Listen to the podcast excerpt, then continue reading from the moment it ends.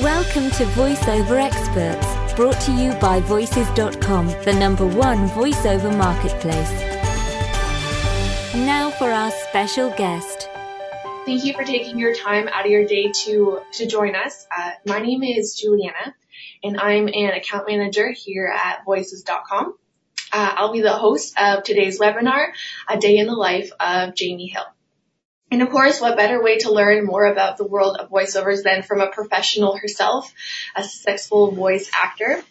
Let me tell you a little bit about Jamie. Uh, Jamie has been a successful Voices.com talent for over five years and has booked hundreds of jobs with us. Um, she does voiceovers for everything, promos and trailers to animation, documentaries. Uh, Jamie has been the voice for brands such as Nike, Microsoft, MasterCard, Aveeno, the Hard Rock Cafe, and Toyota. I'm very excited myself to learn from her. All right, so let's go ahead and get started. Jamie, please tell us about yourself. Well, my name's Jamie Hill. I think we got that part covered.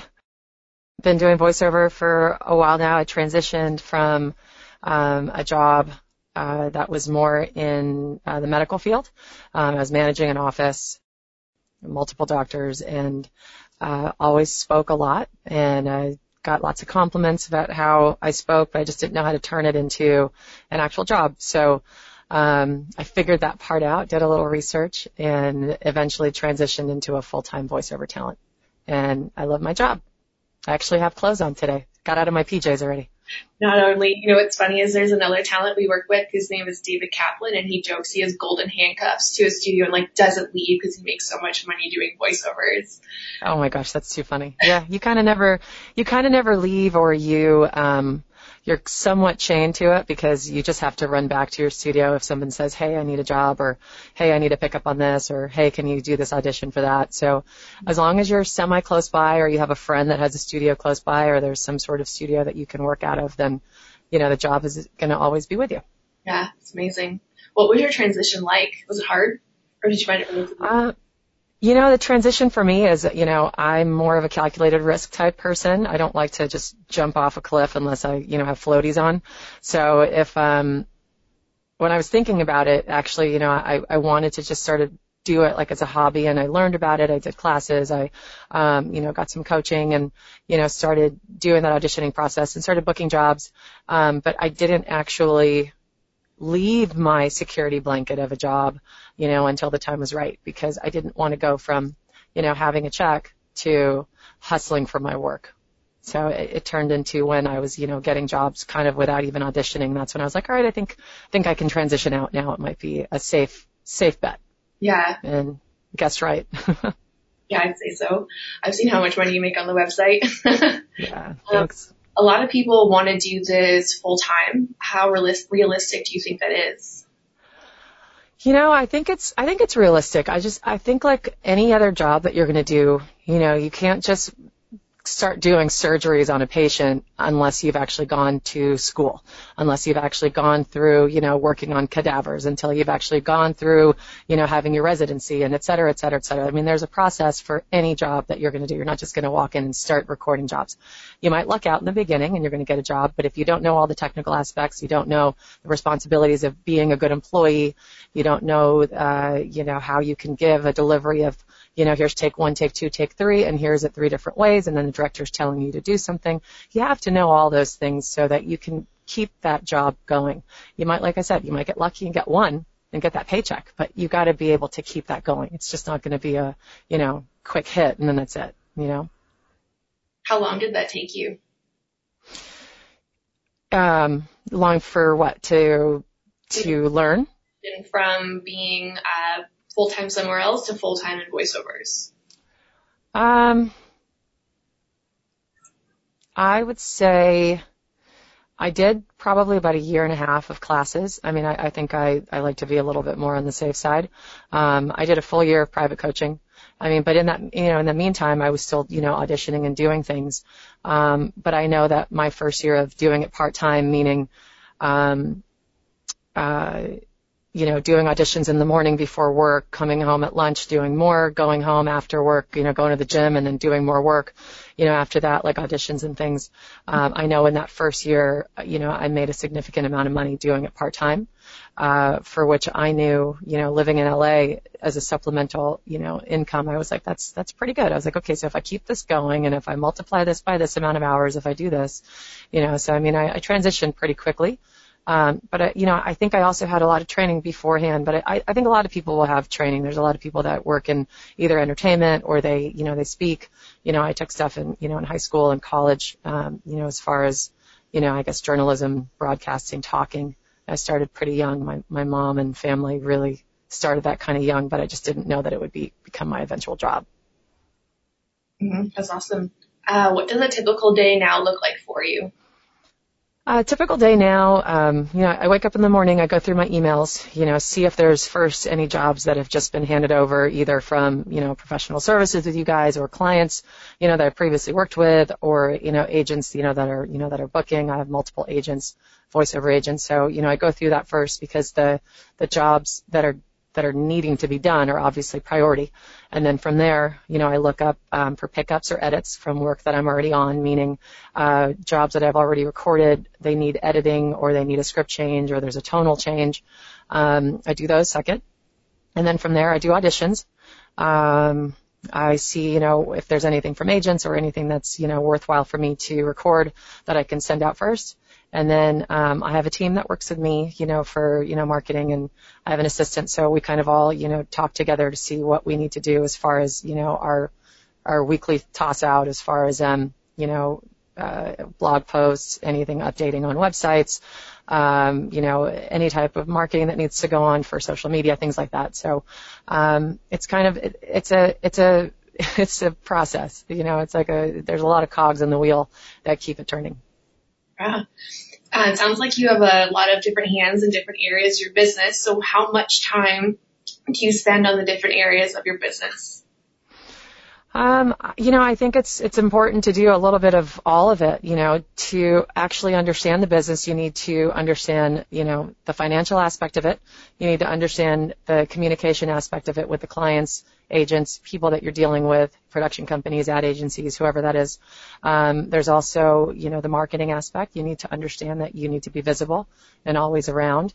Um, there's also the technical aspect. You need to know everything about the voiceover sound, um, you know, from different processors to different signal chains to what the different microphones are to, you know, uh, what the different lines of communication are, whether it's a phone patch or an ISDN or Source Connect, IPDTL, you know, learning about all the different um, communication ways that people are going to be recording, whether you're in a studio or you're in a home studio that you've created. I think that's really important to just know everything, you know, kind of be a dictionary about all of it. So even if you don't know all of it, you know a little bit and you know a little bit enough that you can pretend like you know it. Mm-hmm. There's always Google to help you out for the rest, right? Yeah, and that there's Google exactly. Google and Siri will definitely help you out with everything else. I mean, I, I taught myself how to do, you know, probably 90% of the stuff. You know, it's a process, but you can hack at it. You know, you can chip at it and chip at it, and you can finally, you know, get that sculpture out. Yeah, there's no practice like actually doing as well. So you can do all the training in the world, but when you're actually in a job and you're figuring things out, and clients are asking you questions, you just got to say yes and go for it. Exactly, and be able to listen and take direction well. I mean, I think that's why it's very important to, you know, practice and understand the sound of your own voice, understand what your limitations are, and you know, when you record something a certain way, you know what it's going to sound like. So when that director or whoever it is that's on the phone with you says, "Hey, do it this way," you're like, "I've done it a hundred times this way. I know exactly what it's going to sound like. Here you go." Mm-hmm, what he's asking for. Gotcha. Now, mm-hmm. how much time do you spend on one audition?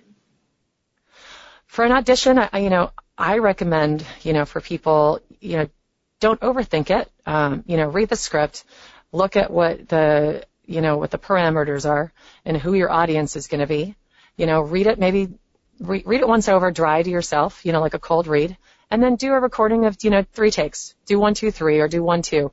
Anything more than that, you're going to start analyzing and being overcritical and then all of a sudden you're going to start playing Frankenstein with all the takes and be like, I really like the first line from one, but I really like the second line from three, and then I really like that last, you know, closing from two, and then you're going to start doing an edit, and it's like all of a sudden you've spent 30 minutes on one audition. It's not necessary. You know, if you go with your gut, most of us have pretty good gut instincts. If you go with your gut, you know it's going to sound great. You know, send it out. What you think is great might not be what the client thinks is great, you know, and it's still going to be up to the protocol of the end person. So you probably did the best that you could, and if they didn't pick you, they might pick you for the next one. As long as you leave a good imprint, you know, in their um, in their brain, they might think of you for something else, and that's actually that's better sometimes than you know leaving a bad one. I agree. Also, clients when they're posting jobs, you don't have to be perfect. You have to match what they have pictured up here for the project. If you match that sound, they can direct you from there, which is why humming and hawing over an audition for 30 minutes is such a waste of your time. You could be doing so many more auditions in that time, and that's the name of the game to do lots and lots of auditions. So, right. Don't nitpick. I think it's. I agree. I think it's it's volume. I think it's also a sound. You know, you have to make sure you're the right fit for that job. Um, you know, if you sound like you're 60 years old and you're auditioning for a teenager and you still sound like you're 60 years old, it probably wasn't smart. One, you're going to make the person angry that they had to listen to your audition. Two, they might actually mark you and not probably want to have you for something else because you didn't read the specs properly and you've now wasted their time when they have to listen to 500 other auditions. You know, so you want to make sure whatever it is, again, like I said, best foot forward. So if you know that you're great at that, send your best take. Send your best take and call it a day. Forget about it. Send it and forget about it. Yeah. Um, if they pick you, great. Leave that good print with them. They'll use you for something else some, at some point. Mm-hmm. Yeah, you never know when an audition is going to come back if something has another job. I remember. Exactly. I've even heard that talent tell me they've been hired nine months after a job was posted for a project. So something you may have said it's not going to happen can come back around and you never know in what way that will happen. Yeah. So Absolutely. Things get shelved all the time, just like, you know, even movies, you know, movies on, you know, on the screen that you watch in the theater. You know, there's some that have been recorded and, you know, they've been filmed from five, six years ago and it just wasn't the right time. It's not the right time. Once the time is right, budgets come back, that's when they'll put it. You know, things get shelved also for many more reasons than just, it's not about us. We're just one small part in that project. Mm-hmm. Very small part, which is why we just need to remember we're the talent, they're the directors, and don't overstep our boundaries. Yeah, that's great. Great. There is a lot of rejection in the industry, and unfortunately, that's something that you kind of got to get used to. Just learn to shake it off, kind of thing, and move yeah, on. Yeah, I mean, you you have to just remember that there's so many people, and it's such a cutthroat industry, and you know, there's so many people in every different city, and you know, they're they're working and they're just trying to pay their bills. You know, so you can't look at it in the sense of um, they didn't like me. It's like, what did I do that was so wrong? You know, it's like it's it's the same thing. I mean, even in life, it's like if somebody doesn't like you, it's like, okay, well, great. I think I'm a great person. Screw you. I'm going on to the next one. You know, I mean, it's kind of the same thing with you know with this kind of work ethic. You know, you you do the best that you can. If it didn't work out, you go to the next person. You, like I said, you hope that you made a good impression on that person. They think about you for something else, or you go um, on to the next job maybe you'll be a good fit for that. If not, maybe you'll be a good fit for the next one. Just got to keep staying positive and keep pushing forward. Do you feel like you work eight hours a day, five days a week, or longer? Um, uh, you know, I feel like in the beginning more. I think I worked a little bit more uh, as far as like trying to hustle and send stuff out.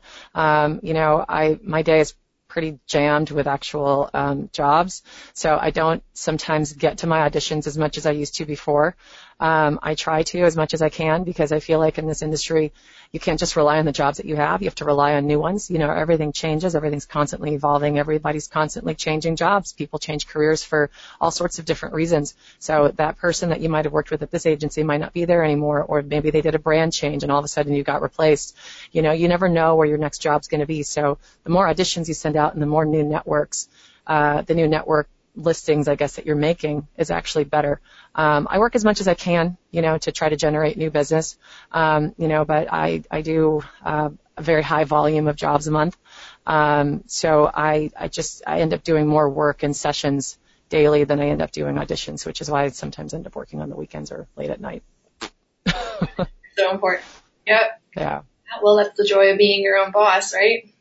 Yeah, I mean it's like and plus too, it's like you know you've got appointments or if you I live in Los Angeles and I travel a lot too, so you know whether I'm traveling and I bring gear with me or you know I have to drive across town to go to a studio. I mean anybody that lives in LA knows that if you're even driving three miles, it could take you two hours to get there. So you know the majority of some of the stuff that I do when I'm out of my home studio, I'm gone for a lot of the day, which is kind of crappy. Um, because it, it takes away from the work that I need to do or anything else that I need to do, whether there are other appointments, lunch meeting, business meetings. I have a lot of producers and people that I work with here in LA that, you know, we end up building a personal relationship with and, you know, we meet for future projects and, you know, it's, it's about communication and, and making sure these people remember you. Yeah, gotcha. Agreed also. Um, all right, so let's talk about your setup. Um, what mm-hmm. do you have in your studio now and what did you start off with? Okay, so what I started off with before was I went to Guitar Center. Um, I don't know if anybody's familiar with that, but it's a music shop. Um, and I bought a dynamic microphone with a couple different adapters um, and an XLR cable, which is the cable that plugs into uh, the microphone. Um, and I was recording out of a, a, recording device, and then I would upload everything into my computer, and I learned how to edit. So that I was editing out of Adobe Audition, and then started learning how to use that. Um, since then, I've upgraded to, um, you know, a ghosted booth that mimics my office. I've got a Sennheiser 416 microphone and a Neumann TLM 103, which are the two main microphones that they use in the studio. I've Got scissor stands and shelves and, you know, different processors and amps, um, because I need to mimic my studio to sound like the studios that I work out of, because when I work out of those studios, I can do the edits from home. Mm, so, so everything is, everything is, is, is ready to go on air. Yeah. Wow. That's amazing. Um, mm. have microphones that you feel sound best with female vocals versus males? Um, well, I think for, you know, the majority of the, the microphones that are used in the studio is a Sennheiser 416, which is, which is a shotgun mic. Um, I think you know, I don't know if necessarily, I feel like for women, women have higher pitched voices in general. They don't really sound as deep. Most guys usually have the deeper voices. Obviously testosterone versus estrogen, it's a little different. Um, but, um, you know, for, for more of like that rich kind of creamy sound, I think, you know, the, the, the cardioid mics like, uh, you know, like Neumann TLM or the U87, I feel like those will kind of capture some of that, um, some of more of that, like the, the thickness and the moisture in the voice, if that's really kind of how you describe it. I don't know. I feel like I'm describing food. Um, but, uh, you know, but the shotgun is what they always have. I mean, every studio that I go into, it's like, that's just, that's the mic that's there, you know, so I don't know if that's just because, um, that's just what they're used to or it's just clean and crisp, you know, I mean, I, I just kind of always have the Sennheiser up and that's what I record out of. So I, I'm just kind of used to it at this point you know, and it's, you know, it's one of those kind of microphones that, you know, when you end up working a lot, it's probably the one that you're going to want to buy to have at home and you can find all, or, all sorts of different deals with them. And I know some music companies that, you know, if anybody wants to email me, I could probably get you a good deal on one too. Mm, nice. Yeah. It's always nice to have someone who knows people to ask for those kinds of deals. Yeah, I mean they're expensive. They're you know it's well over a thousand bucks. So you know it's it's definitely an investment, but something um, something good to have if necessary. You know well and anywhere if it's your business. So you really can't go wrong spending a little extra here, a little extra there, because at the end of the day, when you book more work with it, it really did make the difference you wanted it to, and it's worth right. it. Right. I mean, when you make that initial investment, you know, you kind of end up doing it over time because that's how you figure out if this is a job that's going to be for you. You know, you might end up working for, you know, doing auditions or doing classes for a year and realize, I don't know if this is something I want to do as far as a business, you know, because it's not just you recording. I mean, you've got to do all these other things. Um, so when you do decide to take that full leap and you know that you've already made X amount of dollars a year or X amount of dollars a month and you can project out that, that business plan and you know it's like if I made you know, $5,000 this first quarter part time and, you know, that means that I could make almost 20. You know, it's like you kind of just, you just kind of play with numbers and you can play with financial numbers just like you would do any, any particular business with a plan. Mm-hmm. You know, so you can, you can kind of figure that out. As you go. And see if it's something that fits for you. Fingers crossed. Um, Fingers crossed. Mean, Fingers crossed. Exactly. Any other, uh, dish or um, editing software programs beside Adobe Audition that you liked? Uh, well, I mean, the ones people use in, um, you know, in the studios, they use Mac Pro Tools. Um, I'm, I have a Mac and a PC. I've just always been a PC nerd, so um, my my Mac skills are you know, they're, they're interesting. Um, but I, I have the software on both. So, you know, if I travel and I have the Mac or if I, you know, travel and I have the PC, I can use both. Um, I know there's lots of different free programs. You know, some people use GarageBand, people use Twisted Wave, Audacity. Um, I know Twisted Wave doesn't cost, uh, as much as nearly like as, as buying a whole suite of a program. Um, but I know the majority of people do use, um, either Mac Pro Tools or, um, Final, not Final Cut, what's it called? There's Sony Vegas, there's, um, you know, Adobe Audition, you know, I just got Adobe Audition and then I just started teaching myself how to use it. I mean, it was just, it was, it was actually gifted to me, which was nice. So I didn't have to buy the whole thing. Yeah, that's awesome. Um, all right. So what about your demos? Uh, how many do you currently have? Start there. So for demos, um, demos as far as like placement on, you know, a social platform, uh, you know, something like on voices.com, I think the more that you can have to represent work that you've actually done uh, is great. So then people can just kind of go through and click on it because uh, you're also going to specify, you know, what it is, whether it's business, radio, you know, sales video, and animation, something. It's going to be pretty clear as far as what it is. But uh, for having a compilation, um, obviously a commercial demo is important. You know, that's the stuff that ends up going on, you know, the TV or the radio. Um, having a narration demo, uh, usually those would be something that would be more in the lines of, you know, sales meetings or uh, like medical information or anything that's longer than the 30 or 60 second, you know, video that would be broadcast. Um, nothing is on air more than 60 seconds. So anything that's above that would be something that would be more of like in the narration style.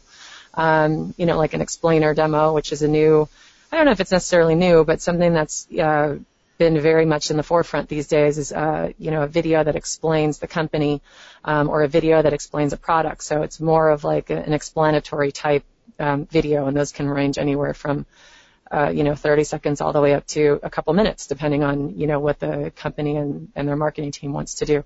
Um, and then they may be having like an IVR, which is the interactive voice response. Those are something like if you call, you know, AT&T or somebody, you know, Time Warner Cable, Cox Cable, Spectrum, I don't know any of those people. It's like, hi, you've reached Cox Cable, press one for sales. That's an IVR. So when you're actually needing to push buttons and it goes into a tree, um, it's almost like a messaging phone service. So having something like that as a sample, that's always good to have. I mean, just basically broadening everything that when somebody clicks on you, they know all of your all of your tools that you can do. It's like you're wearing a little tool belt. It's like you got your screwdriver, you got your wrench, you got everything else that you need, so they can see that you can do all sorts of different work. Mm-hmm. When you first started, did you record demos on your own or work with someone?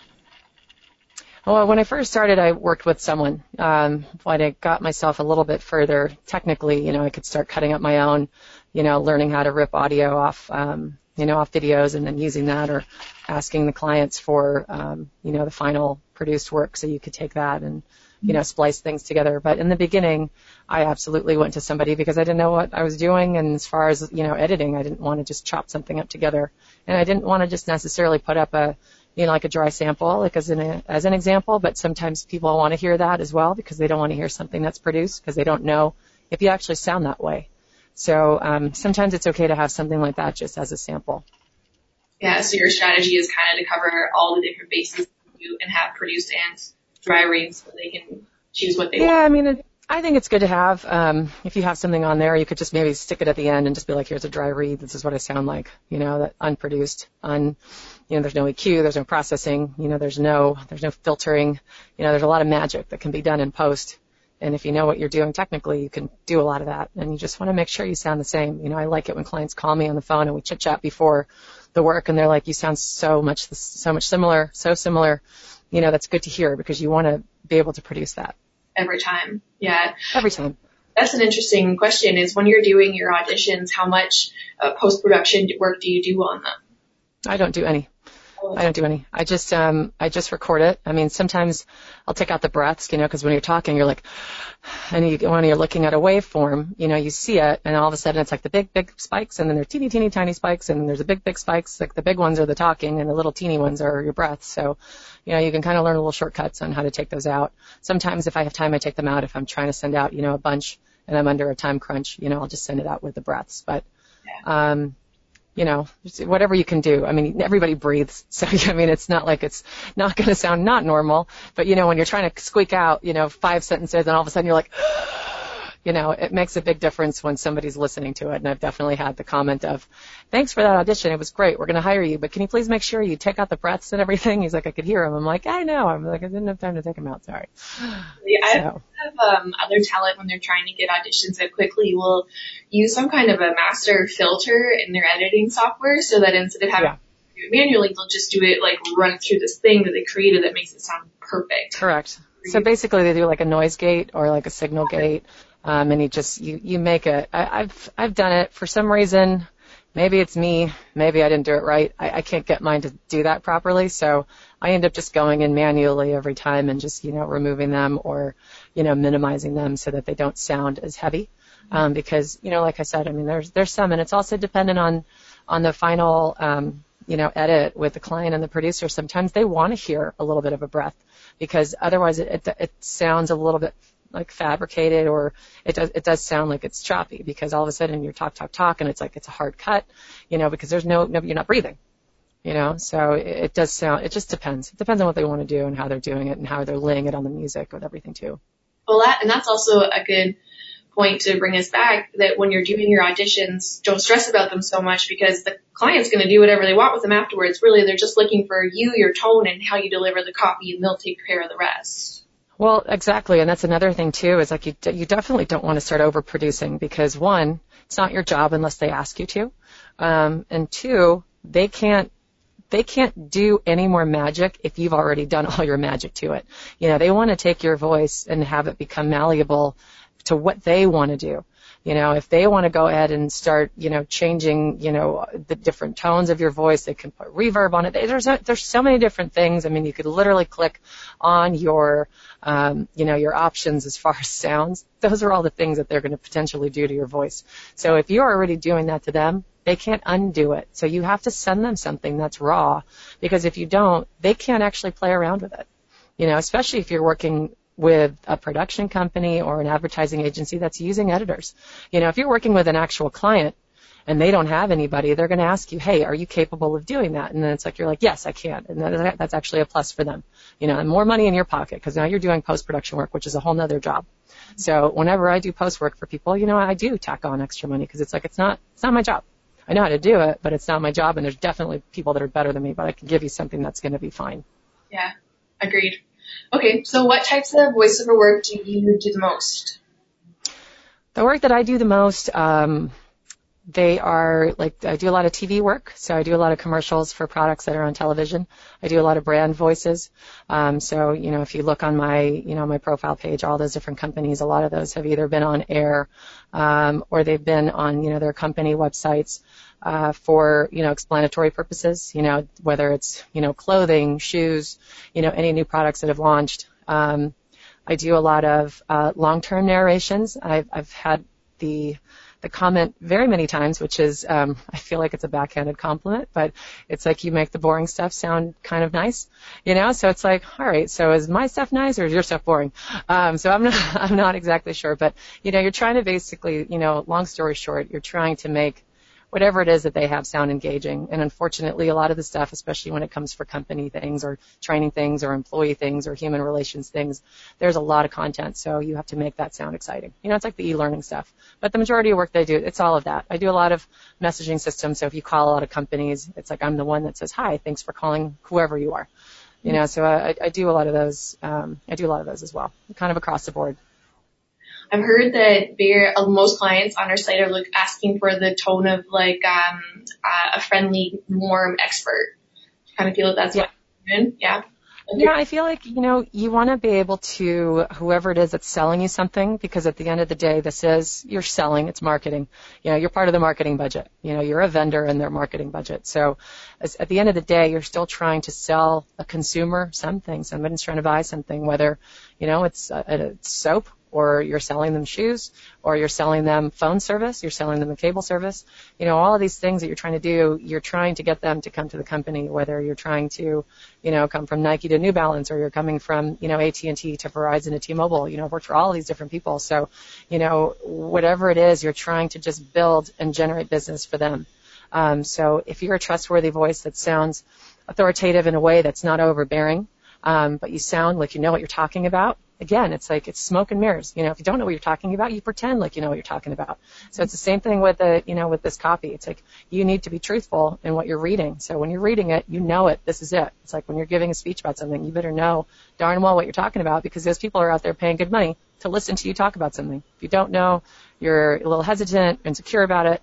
Um, it's not going to go over well in the final part. So whatever it is that you're reading, you read it with conviction um, in that friendly uh, friendly way that you're not like or, army sergeant. Mm-hmm. Yeah, yeah. Agree. Um, all right, so can you explain your marketing strategy to us? Um, well, I mean, my number one marketing strategy as far as everything, especially the way these days are, I mean, if you look at anything, everything's online, everything is visible. So, you know, having your um, work that you've done or work that you're, you've, you know, created, you know, like those demos or video demos, um, you just make sure that you're visible online. You make sure you, you show up when somebody, you know, wants to look at you or learn about you. They know about you, um, and they can see your work. So whether you have, you know, the uh, like a voices.com profile, you make sure it's complete so they know everything about you. They know all the things that you can do. Same thing if you have a website, you know, if you can make one, great. If you can figure out how to make one yourself, great. If you're not, you know, pay someone.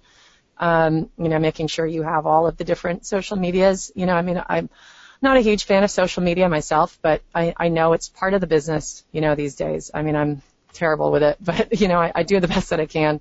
But it's again, it's just being, it's being visible and making sure that people know what you're doing so that they see you and they get reminded. Because there are just so many people that if they don't see you, you forget. And you see the new person that's around that's always talking about this or they're talking about that.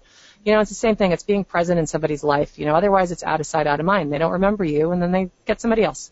You know, you could leave the best impression you can on someone, but if they don't, you know, remember you for something else or they don't see you for something else, you know, that's actually better. You know, I feel like I, I get messages from clients because I do use social media and, you know, I follow my clients and we chit chat. They're like, hey, you know, I've got this job for you because I see you pop up on my feed and I always remember you. You know, so it's like those are actually things that are important, you know, like having the Twitter I just said the Twitter. I'm like sound like I'm 80. Uh, having Twitter or having Facebook or having you know Instagram or or just being present in social media. You know, it's it's everything has changed. It's very different now. So you definitely want to be present there. Mm-hmm. And it's also I found that clients want to see that you're taking things seriously. So the more times they see your name pop up, not just on Twitter, but on auditions, says to them, yeah, they really want to do this. I can trust them with this project. They're reliable. And that doesn't happen overnight, which is why your marketing yeah. strategy isn't going to be from zero to 100. It's going to take you a little while to go from having someone, oh, I kind of recognize their name to like, I want to use Jamie. Well, exactly. And then it's like, and then you start getting work because, you know, the majority of the work that you end up doing, even it was, if it aired, uh, unless it's radio, obviously anything that's just, uh, you know, audio only won't end up online. But if it's something that's been aired somewhere, it's probably going to end up online or somebody's website. You can talk about that. It's public at that point, you know, unless you signed an NDA, a non-disclosure agreement where you're not allowed to discuss anything. Those things you can actually talk about, you know, I mean, you don't have to broadcast and be like, oh my God, I was the voice of this and look at me, look at me. I mean, it's not, it's not a tooting of your own horn. It's more of this is what I did. I'm using this as a marketing uh, ploy because I want you to know that I worked for this company and I'm legit. You know, it's not because oh my God, look at me, I got this job, I'm so awesome. You know, it's not that. It's not that. I mean, it could be if that's what you want it to be, but don't tell anybody. No, it's more like this is what I can sound like. Is it's more like this is what I can do. It's like your resume, you know, it's like an online resume. So, you know, anything that you can do to promote yourself, it's great. I mean, I played volleyball, so I mean, it's like if somebody didn't know I played volleyball, I want to talk about it. You know, I mean, it's it's it's one of those things. The more you tell about yourself, the more they're going to know. The more if you know you could speak another language or you're really good at accents, you know, make sure you promote those things. You know, I can speak multiple languages, so I do I do work in other different um, in other different languages as well, and my accents are been hired for them. I don't think they're awesome, but you know, I mean, I've been hired for them, so obviously somebody's getting fooled. Um, but uh, you know, if you're good enough that you can fool somebody and they think you're French, or you can fool somebody and they think you're a different accent, they're going to hire you, then that's great. Two pops for you, you know. But uh, you know, a paycheck in your bank pays the pays some sort of bill. Wonderful thing about being behind a microphone is you really can be whoever you want, right?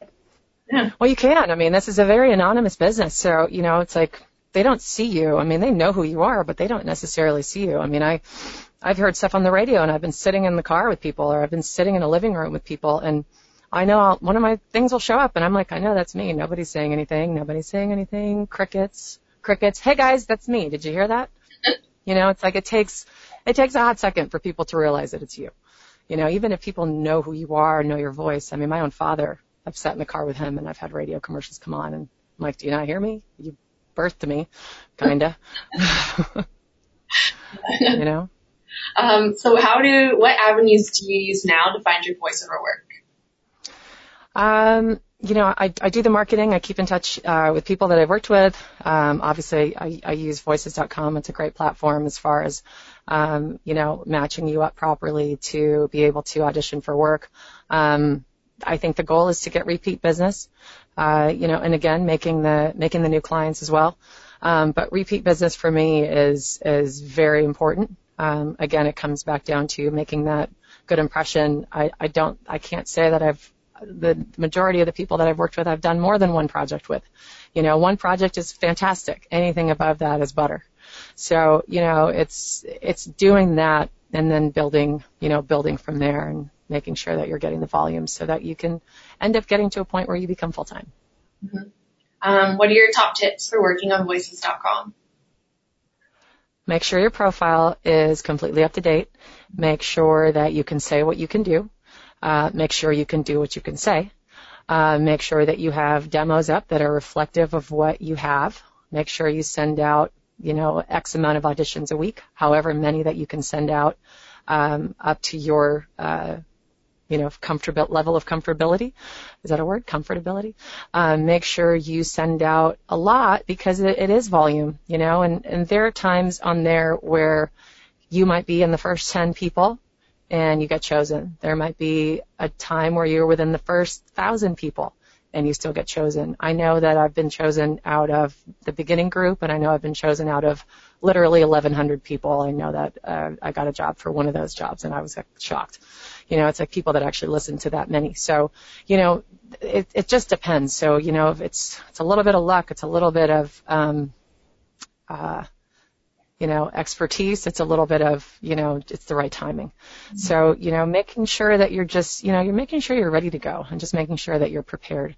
Uh, making sure you have a good sound.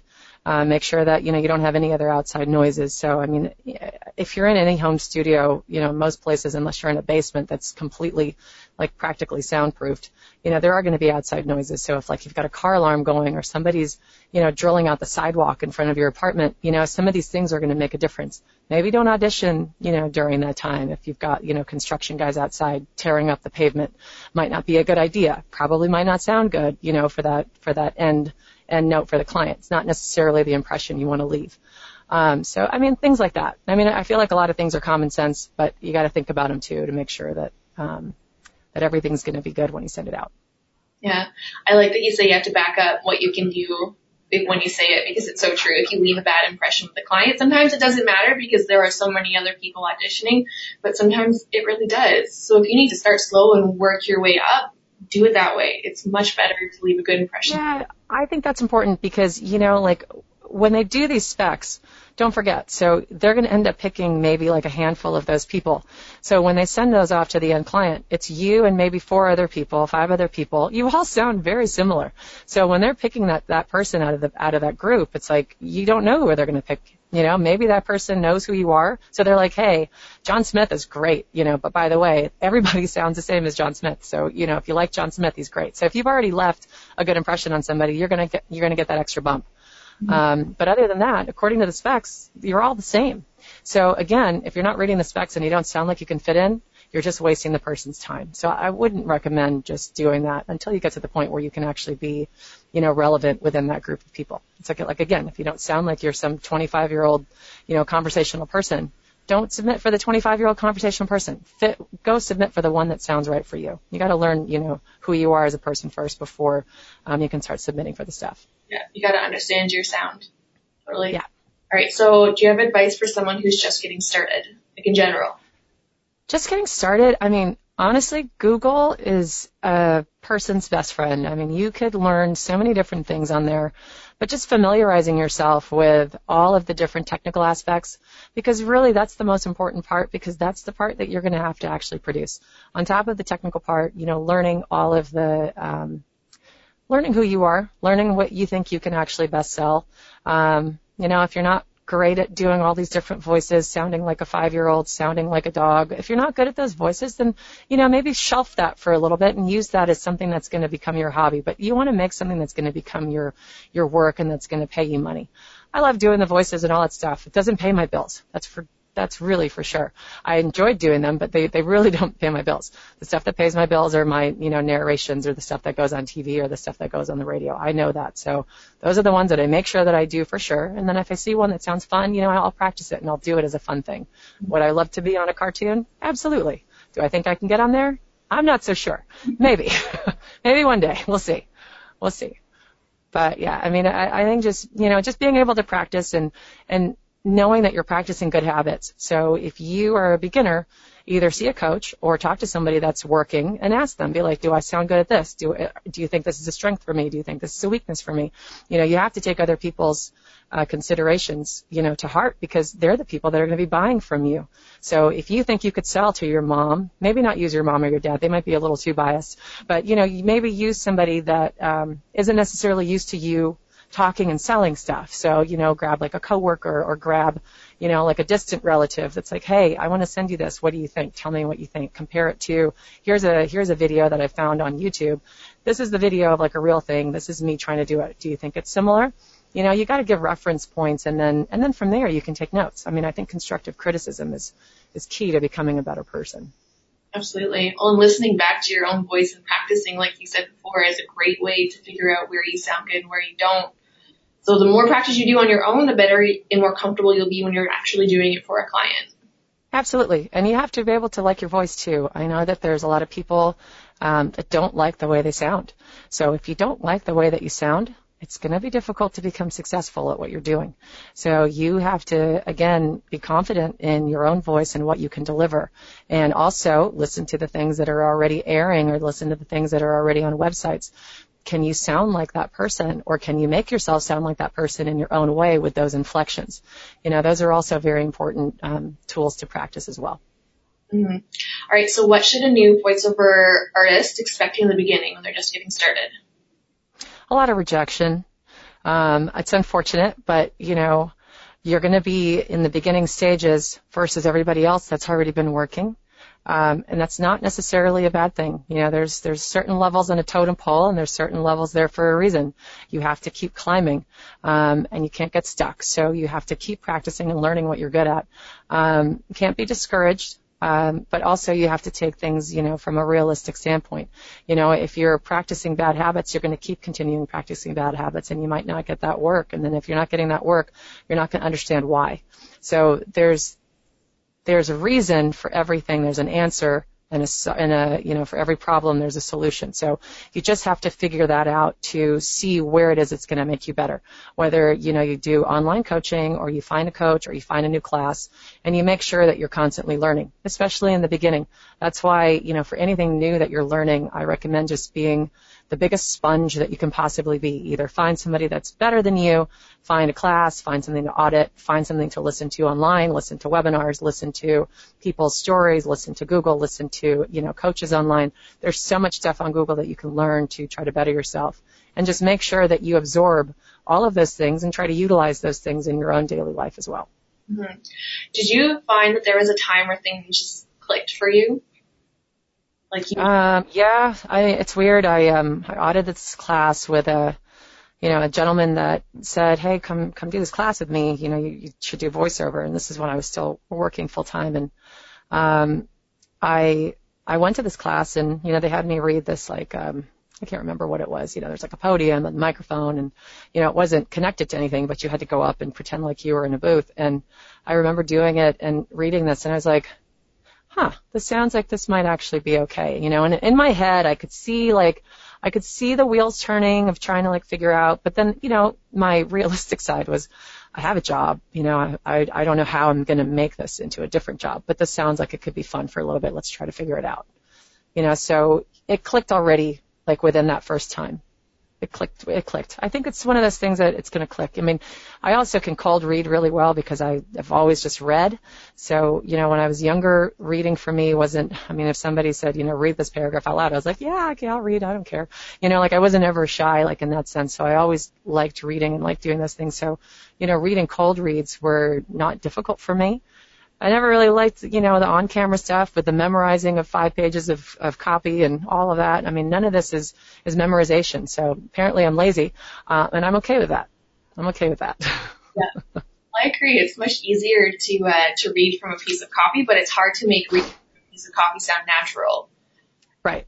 Right. Right. So that's, you know, that's also, that's a learned skill too. I mean, reading and actually reading like you're not stilted um, or reading like I'm talking to you, um, making it sound like it's you know like it's conversational. Um, you know, there's only certain things where you want to be able to read something where it, where it sounds like it's being read, and they're going to tell you that.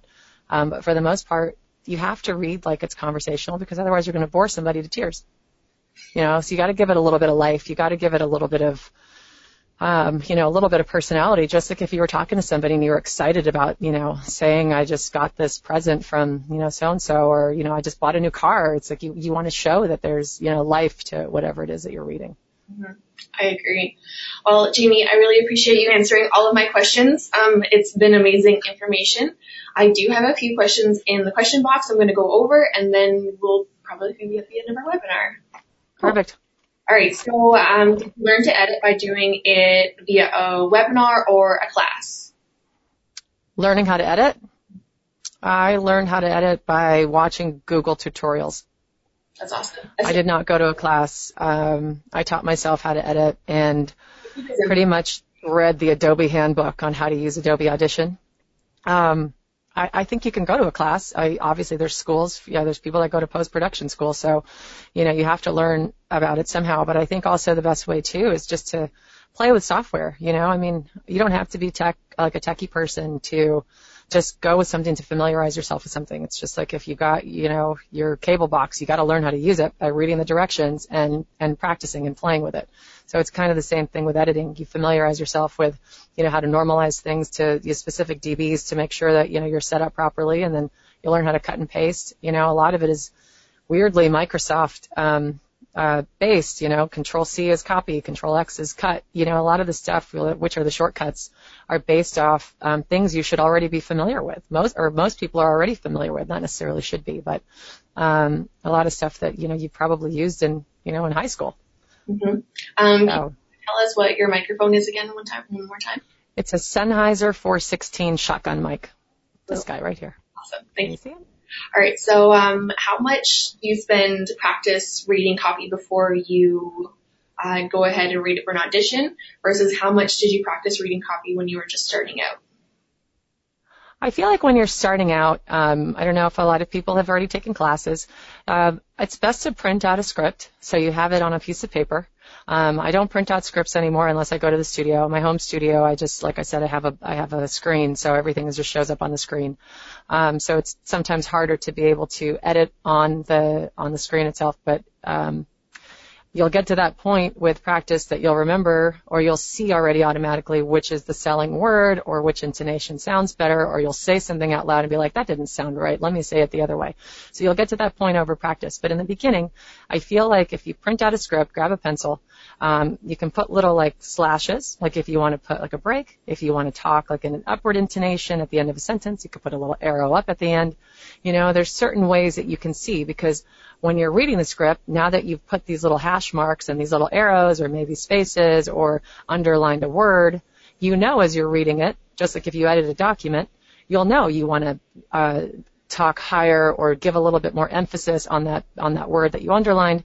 You know at the end of the sentence you want to make sure you sound like you're going up, or if you know at the end of the sentence you put it downward, you want to make sure it sounds like it's you know the final part of the sentence. Um, you know there's certain things you could do to it, and I mean those are kind of just general things that you could do as far as editing, but you can make up your own legend as far as how you want to do things. Um, that's just more of the script analysis part. Um, it, you know, obviously the company's name is something you'll want to hit a little bit harder. You don't want to forget that, you know, they're actually the one paying you. So you want to make sure that they have some recognition. Um, so there would be somebody that you would want to click, you know, click or underline um, but it, it's things like that, just being able to analyze it and looking at it also from the consumer's aspect. Uh, you got to look at it from both sides of the coin. You know, it's like you're you're the talent, but you're also again selling for these people. So you want to make sure that there are certain things that are more important because if you show that in an audition, you're showing that you've actually paid attention to what the script is and who the audience is. And that leaves a mark on the person that's listening to the audition. Because when you get that feedback and say, hey, that was a really great audition, you actually hit everything that I wanted you to hit. Do it like that, here's the job. Like that's actually where you want it to be. Because, or you want them to direct you a little bit. Because you kind of want to be on the same page. If you're already on the same page with them a little bit, they're already going to be that much more willing to hire you. Mm-hmm. I agree. Um, all right. So, did you have connections to the voiceover world prior to getting into it? No, I did not. Um, I just knew a lot about it because I read Uh, I read books. There was a couple of books that I read. I can't remember what they are offhand right now, but I read, I just found stuff, I think on Amazon or, you know, Googling stuff. And then I just kind of read it, read into it to see how it could become a business. And then, um, I had no connections. I mean, I just, you know, learned of people, you know, through other people that I had met. And then, uh, with, um, with the private coaching, you know, he ended up being somebody that knew, you know, who somebody I knew. It was just really random. But, you know, it's like you, you kind of just figure that out. There's somebody that you can figure out who's connected to who. It's a very small world, especially here in LA. Mm-hmm. Um, so do you think that voiceover work is a natural progression if you're a singer? I think so. I mean, if you're a singer, you definitely know pitch and tone. Uh, you could probably understand like where you're reading, um, you can you can hear. I think you have a better ear, and I don't know it's necess- if it's necessarily like you're better than it, but I feel like you're more in tune. Um, so being able to listen to you know the cadence, so meaning like the like I guess like the speed and like how your your voice sounds, um, you know the pitch, like how high or low, you know, and then I, I mean it's just it's hearing those things and being comfortable. So again, if you're not a singer, it's just kind of being comfortable with what you can produce. So if you know that you can go really high, really excited, and you can get your voice to go really low and kind of like in that more of that sultry, you know, sexy type voice. You know, I'm talking for a female.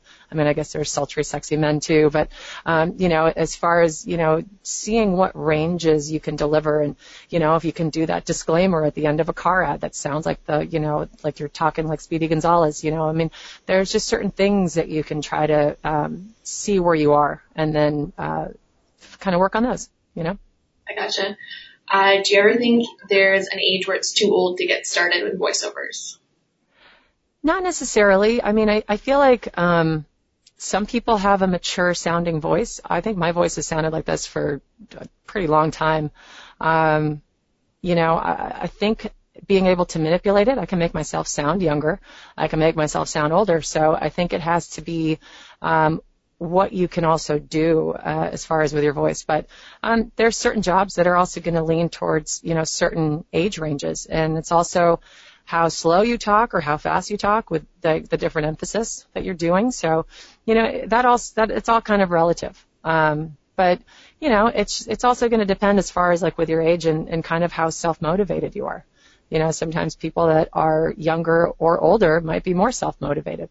It's really this kind of job. Nobody's telling you what to do. Nobody's saying, hey, you got to do 50 auditions this week. You're the one that's doing it. So, you know, it's, it's figuring out what you want to do and your priorities. And, you know, if you've got, you know, other responsibilities or other things to do, this might not, um, fall into that totem pole of where you're, of what other things you're going to do, you know? So everything is relative. Good. Um, what is the absolute first thing you should do to get into the voiceover business? And then what were, are the next steps after that? Like, would you say like demo then training or training then demo then studio then auditioning or what did you do? Well, I mean, you got to be able to walk before you can run. So, I mean, that's that that has to be common sense. Don't have somebody tell you, "Hey, we're going to do training for 4 weeks and then hey, we're going to cut a demo and then hey, you're going to start booking." You know, it's you have to be realistic in the sense of yes, you you you maybe could, you know, again, but back to the beginning of the webinar, it's like you want to make sure that it's continuous. You don't want just one job a month. You know, one job a month is not going to pay your bills. I mean, most people's monthly expenses are quite high, and even if you got something that was that, even if it was a big job, you know, it's not going to last you for that long. And I'm the kind of person that likes to look out a few months ahead to make sure, you know, things are covered, um, to make sure that you're safe, to make sure that, you know, you've got a roof over your head. So, you know, with this, if that's what you want to do and be serious about it, you know, you have to get the proper training so you know what you're doing because again, it's that do what you say, say what you do thing. Um, and you want to make sure that you're prepared wholeheartedly 100%. So get the training done um, get the coaching done, you know, with whoever it is that you're doing, figure out what it is that you're good at and work on that and then work on the other stuff that you're not so good at, you know, not as much, but focus on the stuff that you're good at because that's the stuff that's going to make you the money. Agreed. Do you think it's more important early on to have a wide range or to be good at just what you're doing in your demo? I still, it's it's good to be good at what you're doing in your demo because you're not going to show that big of a range in your demo because most of the stuff that's selling right now anyway is conversational and the stuff that uh, you can show a little bit of range on that, but I don't think it's it's necessary to show, you know, from A to Z everything that you can do in that demo. Um, because that's where you can you can do all the little micro demos because they'll be smaller um, to show it's like you could do that job and you sound like that, or you do that job and you sound like that. But I think showing something where it's like you've got six, seven good things about you and that's your tone and that's who you are, I think that's great.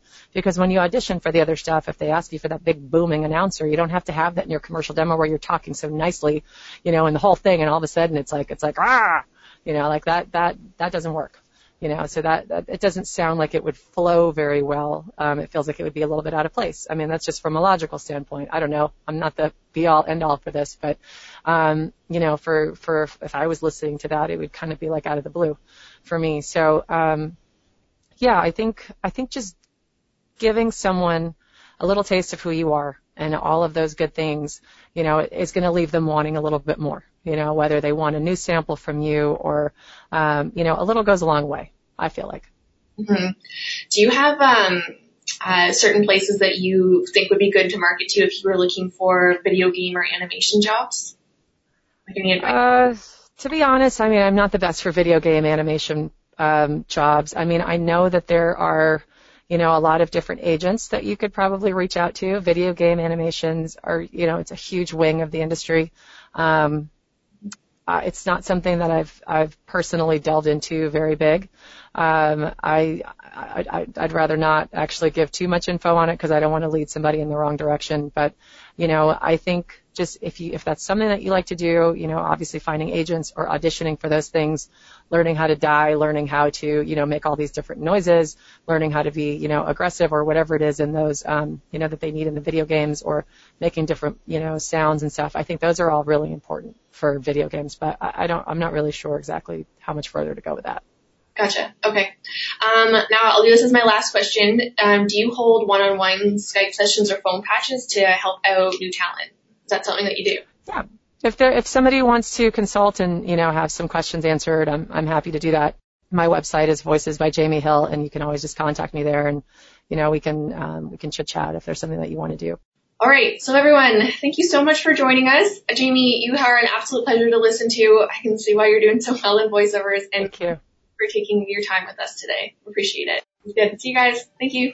All right. Bye, guys.